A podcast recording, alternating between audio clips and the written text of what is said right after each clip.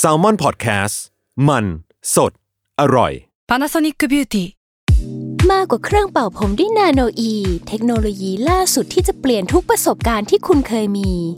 นาโนอีมอยส์เจอร์พลัสเพิ่มความชุ่มชื้นให้เส้นผมหลังใช้งานมากขึ้นถึง 18 เท่า พร้อมชะลอการเฟดของสีผมสำหรับคนชอบทำสีผม ดูแลความชุ่มชื้นทั้งเส้นผม หนังศีรษะและผิวคุณ Panasonic NA0J มีเทคโนโลยีนาโนอีที่ care only you Wonderful อัศจรรย์ความโง่ เพราะคำถามโง่ๆมีคำตอบน่าอัศจรรย์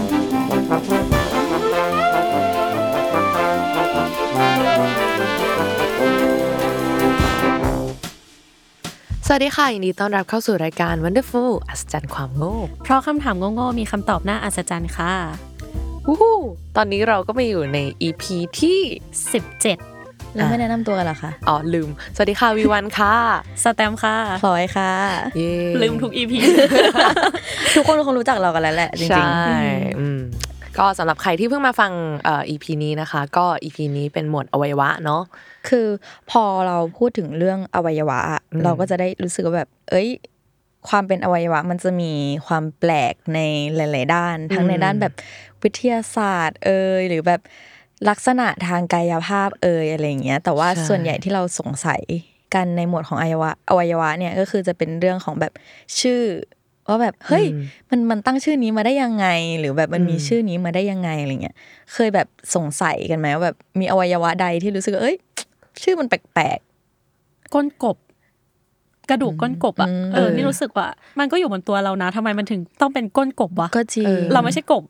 เออ อะไรแบบเนี้ย เออว่ะ จริ ง แล้วก็มีอีกอันที่เออหามที่ชื่อว่าหลักแร้อะ อืม เออ ตอนแรกจะเอามาพูดและในหมวดความรัก เออ แต่มันคนละรักกัน รักแร้ เออใช่ก็เลย อีกอันที่สงสัยก็คือไหปลาร้า อืมเหมือนเหมือนไม่ได้เตรียมกันมาก็ตอนแรกนึกว่าลืมพูดไปแล้ว ขอโทษ ขอโทษ เห็นเห็นทำหน้าแบบมองกันเลยแบบอ๋อเพิ่งนึกได้ กเลิกลักเออ ก็คือมันก็คือหายปลาร้านี่แหละที่เราจะมาพูดกันในวันนี้ อืม นี่โยนเข้าแบบเนี เอย น อ ๆ สมูทสมูทอยู่ ทั้งๆที่เขารู้กันหมดแล้วว่าเตรียมกันมา คำถามของเราเนี่ยก็จะเป็นเรื่องของไหปลาร้าเนี่ยแหละ ก็คือทำไมมันจะต้องชื่อแบบไหปลาร้าด้วย ทั้งๆที่แบบมันก็ดูไม่ได้ไหปลาร้าอะไรตรงไหน ก่อนอื่นเราจะต้องมาเล่าเรื่องราวของเจ้ากระดูกไหปลาร้ากันสักหน่อย คือมีใครรู้บ้างปะว่ากระดูกไหปลาร้ามันมีไว้ทำอะไร อืม ไม่ไม่คุ้นเลยอ่ะ เออ ไม่รู้เลยอ่ะ คือปกติจะแบบเมื่อก่อนชอบวาดรูปอะไรเงี้ย อืม แล้วเวลาวาดรูปตัวละครก็จะแบบเฮ้ยมีไหปลาร้าที่แบบ เออ จะ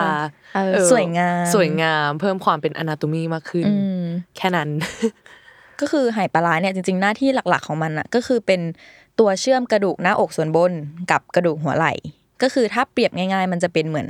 อารมณ์แบบเป็นไม้ค้ำของร่างกายเราอะไรแบบนี้ แล้วก็ไหปลาร้าเนี่ยมันเป็นกระดูกส่วนหนึ่งที่เรียกได้ว่าเป็นหนึ่งในกระดูกที่หักง่ายที่สุดของมนุษย์เลยก็ว่าได้ คือภาษาอังกฤษเขาใช้คำว่าแบบ commonly อะหักได้แบบ commonly อะ แล้ว เออจนเราสงสัยแบบเฮ้ยเชี่ยกระดูกไหปลาร้าเราเคยแตกไว้บ้างยัง เออ โดยที่เราไม่รู้ตัวหรือเปล่าอะไรเงี้ยเออคือด้วยตำแหน่งของมันอ่ะ มันจะง่ายต่อการบาดเจ็บมาก เพราะว่ามันจะต้องรับแรงกระแทกของแขนเข้ามาสู่ลำตัว ก็คือ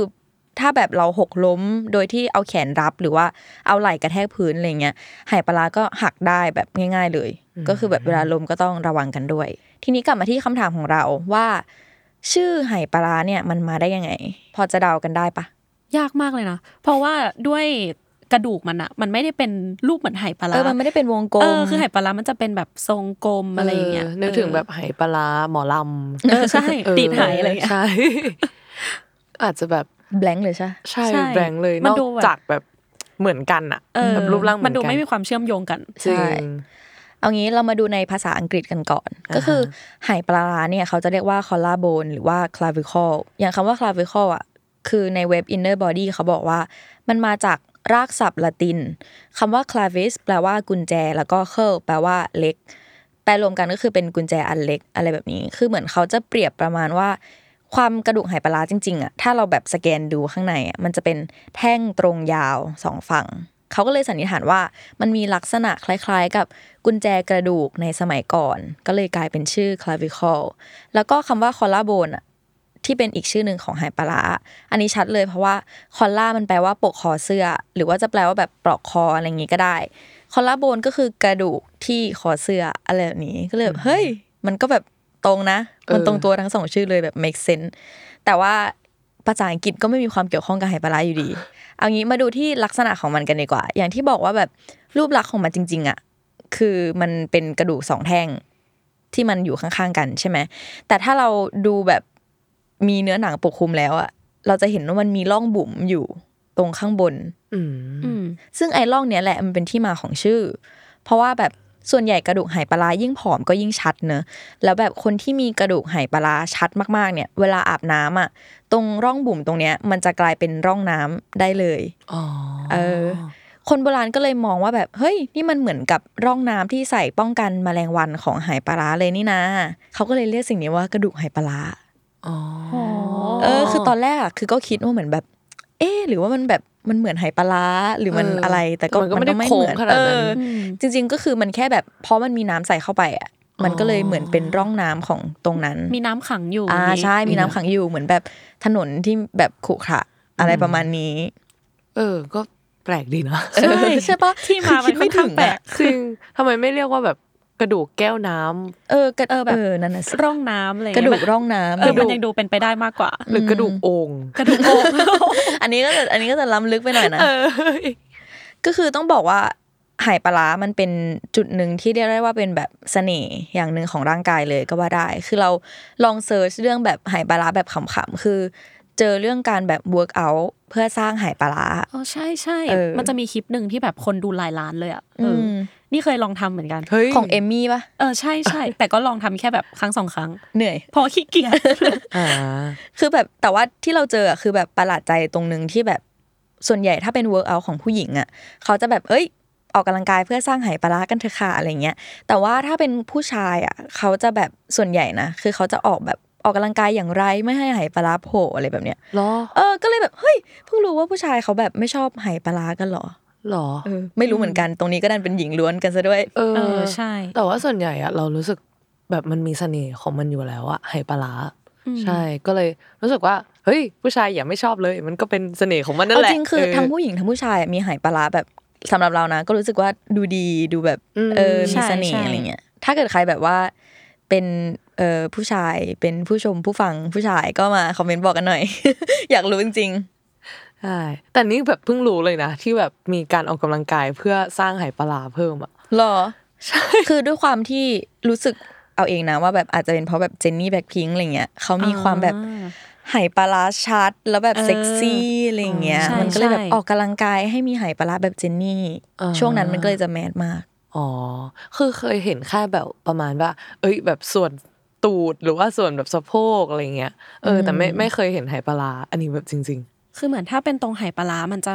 รวมถึงตรงไหล่ อืม ตรงแบบข้างหลังอะไรอย่างนี้ด้วย ซึ่งเวลาเราใส่เสื้อที่มันเป็นเกาะอก หรือเป็นเสื้อสายเดี่ยวอะไรเงี้ยมันจะทำให้แบบเออสวยอ่ะ ๆ อ๋อ มันจะมีความแบบเขาเรียกอะไรไหลเป็น 90 องศา อ่า เออถ้าถ้าแบบเทียบกับคออะไรอย่างงี้ มันก็จะแบบเอ้ยดูแบบไหลเหมือน ดูสง่า ห ผ่าเผย เออ ใช่ใช่ใช่ แล้วคือแบบนอกจากแบบออกกำลังกายอ่ะเขามีแบบคอนทัวร์ไหปลาร้าอะไรอย่างงี้ด้วยนะ อ๋อ ใช่ใช่ อันเนี้ยเคยเห็นอยู่ เออใช่คือ อันเนี้ยเพิ่งเคยเห็นตอนช่วงแบบมปลายที่แบบเริ่มสนใจการแต่งหน้า จะเห็นว่าแบบเหมือนมีคนแต่งหน้าแบบบางคนอะไรอย่างเงี้ยเขาก็จะแบบเอ้ยเราจะมาคอนทัวร์ไหปลาร้ากันด้วย แต่งหน้าเสร็จคอนทัวร์ไหปลาร้าด้วยเพื่อให้แบบมันชัดขึ้นก็เลยรู้สึกว่าอ๋อ